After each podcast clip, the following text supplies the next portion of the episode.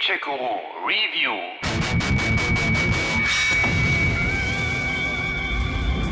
Seit wann hängt hier eine riesige Deutschlandflagge in deinem Zimmer?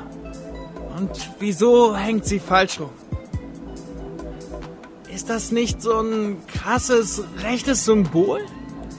Kannst du mir mal erklären, was mit dir los ist? Gerade in letzter Zeit sieht man sie immer häufiger, die Menschen mit Reichskriegsflaggen auf Demos.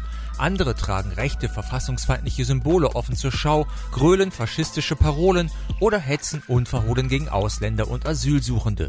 Über 22.000 Delikte mit rechtsextremen Hintergrund zählte die Polizeistatistik im letzten Jahr. Die größte Bedrohung ist nach wie vor die Bedrohung von rechts. Wir haben hier eine Zunahme der rechtsextremen Straftaten um 9,4%. Dabei muss man wissen, dass die rechtsextremen Straftaten bei politisch motivierten Delikten mehr als die Hälfte aller erfassten Straftaten ausmachen. So Bundesinnenminister Seehofer im Mai 2020 bei der Vorstellung der Kriminalstatistik 2019. Aber wie kann es dazu kommen? Was ist bei diesen Leuten schiefgelaufen? Wo sind die falsch abgebogen? Die wurden ja nicht als Neonazis geboren, die waren sicher auch mal Kinder mit Klavierunterricht oder Topfschlagen bei Geburtstagen. Sie freuten sich über das erste Fahrrad und den Sommerurlaub mit den Eltern an der Nordsee. Wie sind die so radikal geworden? Das gefällt mir alles gar nicht. Zwei Videogames haben versucht, das Thema Radikalisierung spielerisch zu verarbeiten. Leons Identität und Jessica. Und dabei haben sie grundverschiedene Ansätze gewählt. Aber kann das überhaupt funktionieren? Ist dieses Thema überhaupt für eine spielerische Auseinandersetzung geeignet? Und können die beiden Games auch technisch überzeugen oder werden sie von ihrem pädagogisch seriösen Ansatz erschlagen? Beginnen wir heute mal mit Leons Identität. Jessica kommt dann in einem der nächsten Podcasts unter die Lupe. Das kann doch nicht sein. Also irgendwo muss er doch sein. Hat sich Leon in letzter Zeit merkwürdig verhalten? Gab es Andeutungen, Auffälligkeiten? Ja, er war schon irgendwie anders. Er war mehr in seinem Zimmer und er hat auch weniger Musik gemacht als sonst. Er hat auch nicht mehr so viel Zeit mit seinem Tanzen. Er ist halt ein Teenager. Die sind sprunghaft und die hauen auch manchmal zu Hause ab. Der kommt schon wieder. Ich mache mir solche Sorgen. Leon ist verschwunden. Von einem Tag auf den anderen war der 18-Jährige weg, ohne eine Nachricht zu hinterlassen. Die besorgten Eltern haben die Polizei alarmiert. Sein 15-jähriger Bruder Jonas lauscht durch die Tür und fasst einen Entschluss. Leon, wo bist du nur? Ich muss herausfinden, was mit Leon passiert ist. Und das kann er am besten, indem er Leons Zimmer durchsucht. Übrigens der einzige Schauplatz im Spiel. Mal nachdenken. Leon ist verschwunden. Aber wohin? Irgendwo muss er Spuren hinterlassen haben. Leons Identität ist ein klassisches Point-and-Click-Adventure. Mit der Maus fahren wir über die Einrichtung, über Möbel, Plakate, Computer oder Klamottenstapel auf dem Sofa. Wir können Schubladen öffnen, Geräte einschalten, bei Interesse heranzoomen und uns im Zimmer frei bewegen. Versuchen wir aber es zu verlassen, geraten wir an eine unsichtbare Barriere. Bis hierhin und nicht weiter, sagt uns das Spiel dann. Und schickt uns mit einem Tipp zurück in Leons Jugendzimmer. Leon hat sicherlich noch irgendwo ein Geheimversteck. Recht schnell wird klar, dass Leon in die rechte Szene abgedriftet ist. Da bedarf es keines besonderen Scharfsinns, die Hinweise sind wirklich extrem plakativ.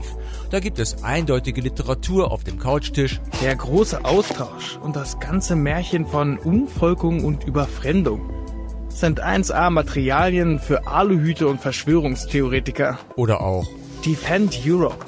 Entwurzelte Völker remigrieren.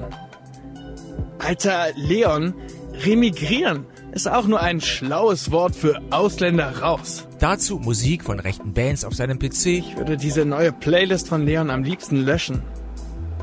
In den letzten Wochen musste ich ihn ständig bitten, diesen Schrott mal leiser zu machen. Eindeutige Plakate, eine neue Vorliebe für den Kampfsport und einen Hinweis auf ein rechtes Sommercamp. Und hier Sommercamp zur Ertüchtigung von Geist und Körper. Völkisch. Oh je. Da wurde dann wirklich dick aufgefahren. Das wirkt stellenweise schon wie das Abarbeiten einer Liste.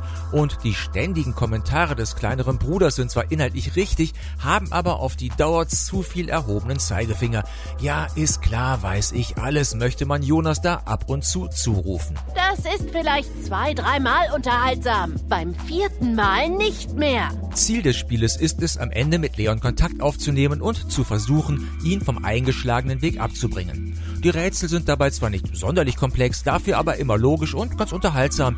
Die Laufwege sind aufgrund der kleinen Location angenehm kurz.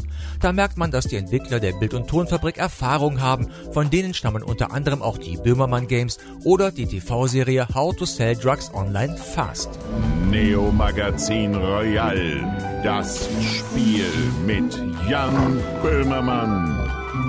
Was recht gut gelingt, ist der Versuch, Leons Vergangenheit zu beschreiben. In Rückblicken sehen wir ihn mit den Eltern im Urlaub oder bei Bandproben. Wir erfahren auch, dass er Videogames liebte, die Gamescom besuchte, ein guter Schüler war, sonst aber ziemlich faul. Ein typischer Jugendlicher eben. Leon ist 18 und wäscht seine Wäsche immer noch nicht selbst. Und Mom und Papa machen das auch noch mit. Etwas dünn finde ich dagegen den privaten Grund, den uns das Spiel als augenscheinlichen Auslöser für Leons Sinneswandel präsentiert und den wir durch SMS und Sprachnachrichten erfahren. Leons Kumpel Elias, anscheinend mit ausländischen Wurzeln, hat ihm die Freundin ausgespannt, er fühlt sich verraten. Hör mir auf mit den Verrätern! Die Lina hat mir immer was vorgemacht. Und dann fängt sie auch noch was mit dieser Ratte Elias an. Und ihr habt euch alle auf ihre Seite geschlagen. Ihr seid so fake. Ich scheiß auf eure Freundschaft. So sucht ihr versteckte Passwörter, nutzt den 3D-Drucker, findet einen USB-Stick und am Ende auch Leons neue Handynummer, um ihn anzurufen und um in einem längeren Multiple-Choice-Dialog Überzeugungsarbeit zu leisten. Die Standpunkte, die dabei ausgetauscht werden, sind zwar hinlänglich bekannt und zuweilen ist das auch etwas too much Phrasendrescherei, aber verkehrt ist das alles nicht. Von Leon kommen Sachen wie: Deutschland war mal ein Land der Dichter und Denker. Mittlerweile ist die Politik komplett unterwandert von Gutmenschen. Ich habe jetzt neue Freunde und die wissen, was Sache ist, weißt du? Oder auch: Genau dagegen kämpfen wir hier an. Wir wollen die Demokratie verteidigen und unsere Heimat erhalten. Aber ich glaube, du verstehst das einfach nicht. Noch nicht. Und natürlich: Immer sind alle gleich Nazis für dich. Bist du jetzt auch so ein extremistischer Gutmensch, der keine andere Meinung zulässt? Während Jonas zu Recht argumentiert: Damit weichen die Grenzen auf. Von dem, was einfach wirklich scheußlich ist. Die polarisieren und provozieren. Und plötzlich brennt wirklich wieder ein Flüchtlingsheim. Und seinen Bruder beschwört: Leon, jetzt fall nicht auf so eine Scheiße rein. Mann, komm mal runter. Ich guck mir das doch nur mal an. Je nachdem, wie geschickt man sich anstellt, kann man Leon am Ende dazu bewegen, wieder nach Hause zu kommen. Komm nach Hause jetzt. Niemand ist dir böse oder so. Wir machen einfach weiter wie bisher.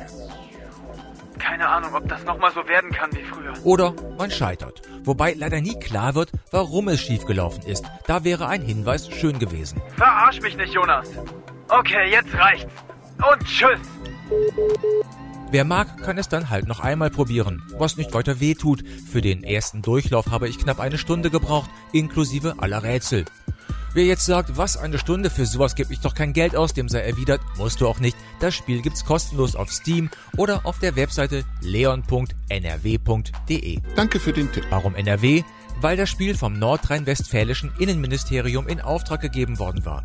Die Absicht dahinter, man will damit Kinder und Jugendliche ab dem 12. Lebensjahr über extremistische Einflüsse im Internet aufklären und ihre Medienkompetenz stärken und damit dem Rechtsextremismus vorbeugen. 63,8% der Straftaten sind beim rechten Spektrum Propagandadelikte, 13,7% Volksverhetzung, 4,9% Sachbeschädigung und 4,4% Gewalt.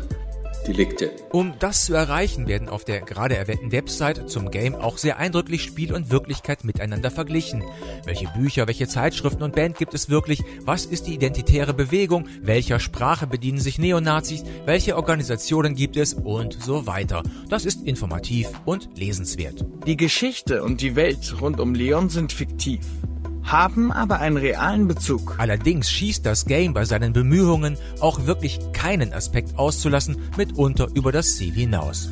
Aufgrund seiner Kompaktheit gibt's hier ein Trommelfeuer von Argumenten und Hinweisen. Das ist teilweise etwas ermüdend und zu viel pädagogischer Zeigefinger. Etwas mehr Unterhaltung hätte Leons Identität, auch wenn das hier ein sehr ernstes Thema ist, wirklich gut getan.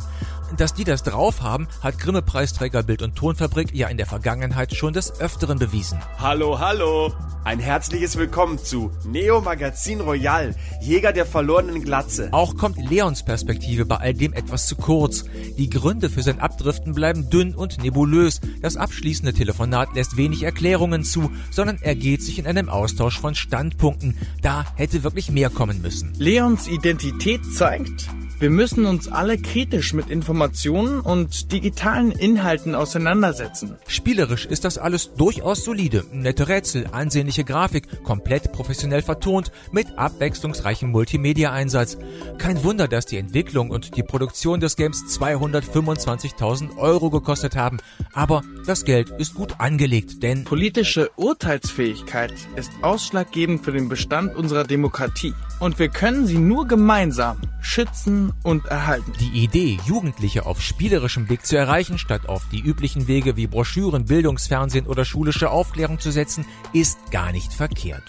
Oft bleibt das Spiel dabei aber an der Oberfläche, es geht nicht tief genug und lässt wichtige Beweg- und Hintergründe außen vor. Fazit: guter Ansatz, wichtiges Thema, spielerisch ordentlich gelöst, aber inhaltlich mit Luft nach oben. Und ich kann nur sagen, ich wiederhole den Satz seit mindestens einem Jahr, dass die größte Bedrohung in unserem Lande von rechts ausgeht.